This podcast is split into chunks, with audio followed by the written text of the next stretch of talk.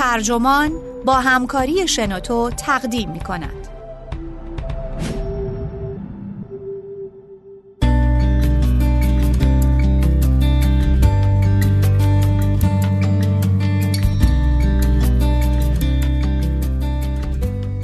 چیزهای زیادی هست که فلسفه می تواند از فیلم بیاموزد. نویسنده کاستیکا براداتان مترجم محمد معماریان منبع ایان. ترجمه شده در وبسایت ترجمان. گوینده اکرم عبدی.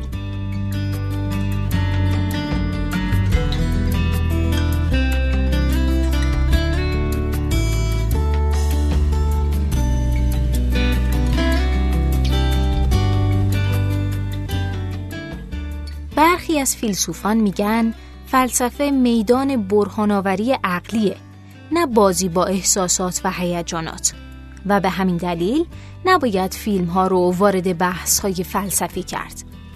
اما واقعیت اینه که سردرگمی ها، شعف ها و غم ها بخشی جدا نشدنی و پر اهمیت از حیات انسانی هست.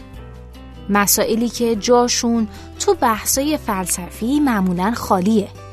اینجاست که اتفاقا یک فیلم می‌تونه به ما نشون بده به عنوان یک موجود بشری قرار گرفتن در موقعیتی فلسفی چه حال و هوایی داره؟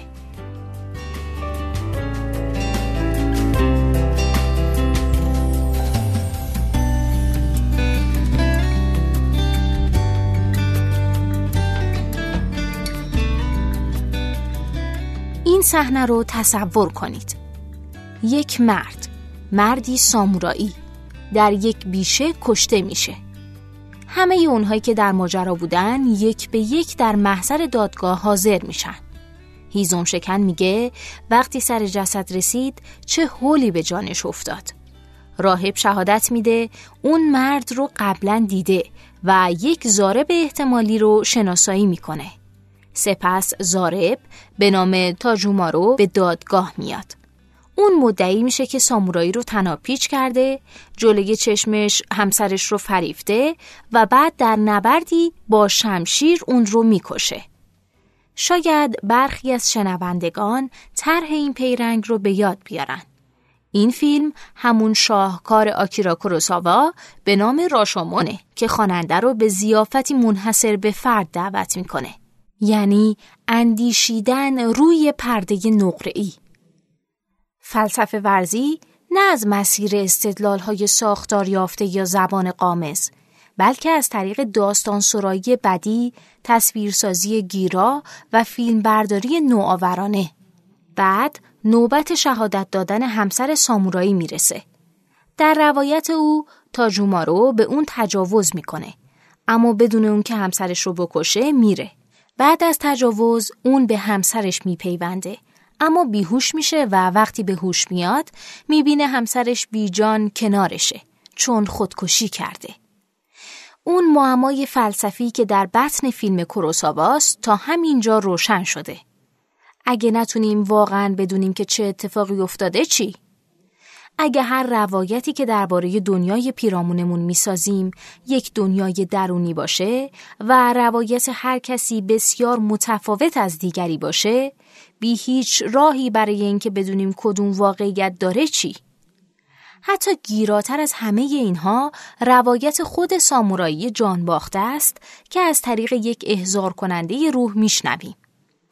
اون میگه بعد از اینکه تاجومارو راهزن به همسرش تجاوز کرد ازش خواست که با هم فرار کنن. زن پذیرفت به این شرط که اون ابتدا همسرش رو بکشه. اما تاجومارو ناگهان جانب سامورایی رو می‌گیره. زن به طریقی میگریزه و راه زن سامورایی رو آزاد می‌کنه و از محل میره و سامورایی خودکشی می‌کنه. شخصیت های فیلم کروساوا به دنیای یکسان مینگرن اما بنا به دلایل اخلاقی یا شناختی روایت هاشون از اون چه می‌بینن هر یک دنیای درونی خودش رو داره. در نتیجه نمیشه دونست که دنیای واقعی به چه شکله. پیام قایی فیلم اینه که ما از اساس ناتوان از تشخیص و گفتن حقیقت هستیم.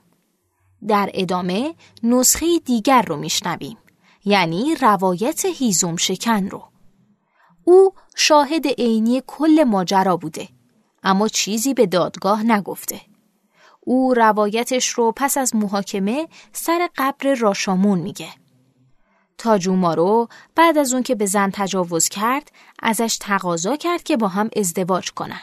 زن که از تقاضای راهزن متأثر نشده همسرش رو آزاد می‌کنه و ازش می‌خواد که با راهزن بجنگه. سامورایی با شمشیر به نبردش میره و کشته میشه. این آخرین نسخه است اما نمی‌تونیم بگیم که نسخه حقیقیه. اگه آدمای دیگه ای توی ماجرا بودن روایت های بیشتری هم میشنیدیم که هر کدوم با قبلی خودش فرق داشت. این نکته از لحاظ فلسفی بدی نیست. از شالوده شکنی حقیقت در قالب اراده معطوف به قدرت نیچه تا این مفهوم ریچارد رورتی که حقیقت نه یافته بلکه ساخته می شود تا برساخت اجتماعی همه چیز در عصر حاضر. ما به دنیا عادت کردیم که گویا نیاز به دانستن اینکه حقیقت چیست و کجاست رو رها کرده. شاید پیام فیلم کروساوا در سطح انسانیش ما رو آشفته کنه. اما خود فیلم سر میز همون بحثی میشینه که در فلسفه غرب سابقه قدیمی داره. ولی شاید برامون سوال بشه که یک فیلمساز سر میز بحث فلسفی چی کار می‌کنه؟ بنا به یک خط فکری که تا الان در حاشیه است ولی روز به روز اثرگذارتر میشه کوروساوا دقیقا همون کاری رو می‌کنه که هر فیلمساز خوب باید بکنه. تحریک بینندگان به اینکه از آنچه روی پرده می‌بینن فراتر برن. درگیر پرسش های بزرگ درباره وضعیت بشر بشن. سینما رو وسیله‌ای برای پیگیری اهداف فلسفی کنن. چهره های متعددی از ژیل دلوز و استنلی کول تا استیون مالهال و رابرت سینر برینک استدلال میارن که فیلم می‌تونه فلسفه باشه. یعنی اینکه خدمت سینما به فلسفه می‌تونه فقط در یک نقش فرعی مثلا با تأمین نسخه های نمایشی از مسائل فلسفی برای کلاس درس محدود نشه. بلکه در ذات خودش با روش های خودش و به شیوهی باشه که نتونیم اون رو به روش های فلسفه ورزی سنتی تقلیل بدیم. روشنه که همه فیلم ها به طرز چشمگیر فلسفی نیستن. اما برخی فیلم ها هستن و همین ما رو بس. به تعبیر مالحال در درباره فیلم چنین فیلم هایی ماده خام فلسفه یا مایه تزئینش نیستن بلکه مشق فلسفن فلسفه در عمل. فیلم به مسابه تفلسف.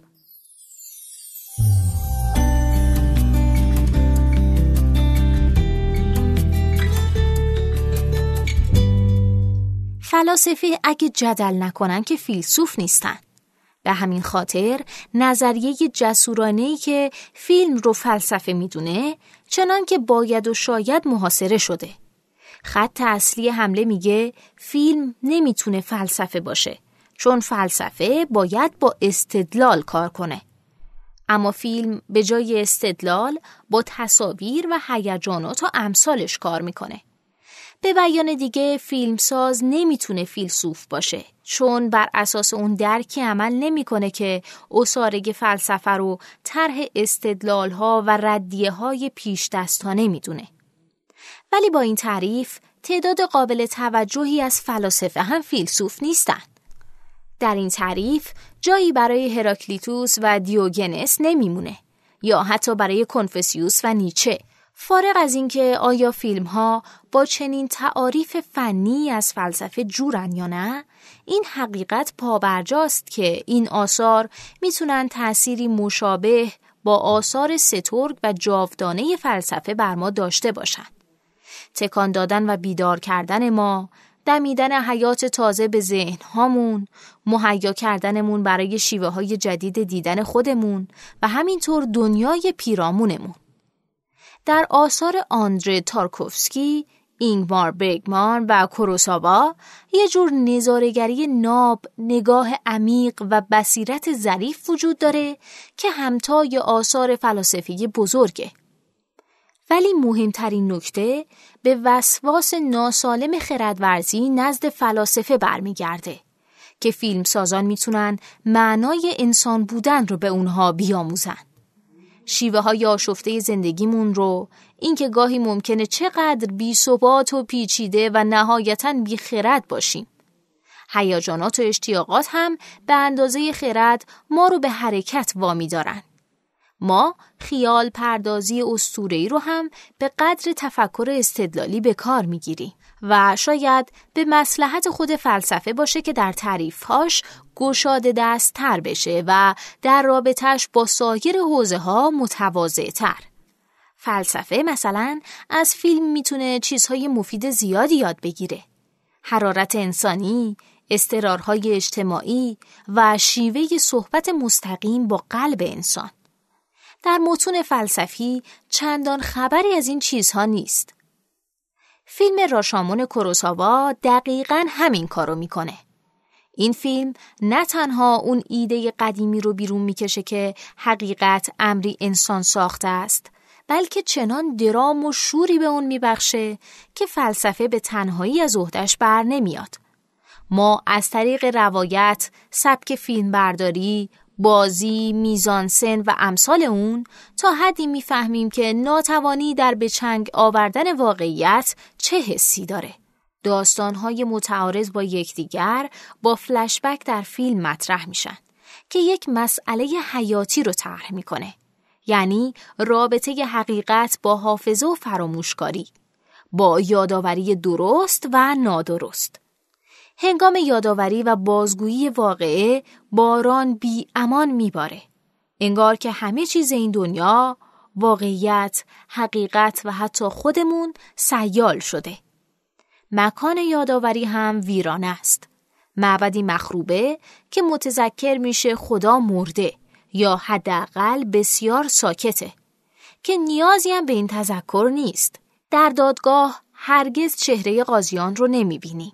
بلکه فقط صورت کسانی رو می‌بینیم که آورده شدن تا شهادتهای بسیار متناقض با همدیگر رو بدن. آنها خطاب به ما حرف می‌زنن. قاضی خود ما هستیم. ماییم که باید همه چیز رو درک کنیم. برخی صحنه ها هم مستقیم از خورشید فیلم برداری شدن که حسی از کوری و گمگشتگی رو منجر میشن. که به این سادگی ها دست از سرمون بر نمی داره. همه اینها لاجرم این برداشت طاقت فرسا رو تعمیق می‌کنن که آنچه شاهدش هستیم این پایان تواناییمون در تشخیص و گفتن حقیقت یک تراژدی در ابعاد کیهانیه مرسیه های راهب بودایی جانگدازه جنگ، زلزله، باد، آتش سوزی، قحطی، اون سال به سال هیچ نبوده جز فاجعه و راهزنان هر شب بر سرمان هوار می شوند. بسیار مردمانی را دیدم که مثل حشرات کشته شدند. اما هرگز داستانی به این هلناکی نشنیدم. بله، بسیار هلناک. این بار شاید بالاخره ایمانم به روح بشر را از دست بدهم. این بدتر از راهزنی، اون قحطی، آتش سوزی یا جنگ است. البته همه اینا فقط فیلمه. به علاوه بازی کردن با این ایده که حقیقت دستساز بشره. این که میشه تا ابد مشغول شالوده ریزی و شالوده شکنی هر چیزی بود بسیار مفرحه. بسیار مفرح. ولی زمان تصویه حساب شاید زودتر از اونی رسیده باشه که انتظارش رو داشتیم. چون وقتی حکومت ما رو وادار می‌کنه که دروغ رو نه دروغ بلکه حقیقت بدیل بدونیم می‌فهمیم مرجع حرفش رورتی یا نیچه نیست بلکه رمان 1984 جورج اوروله و این دیگه داستانی نیست که بخونیم بلکه ساکن اون شدیم حداقل باید آمدنش رو پیش بینی می کردیم. بالاخره راشامون کم هشدار نداده بود.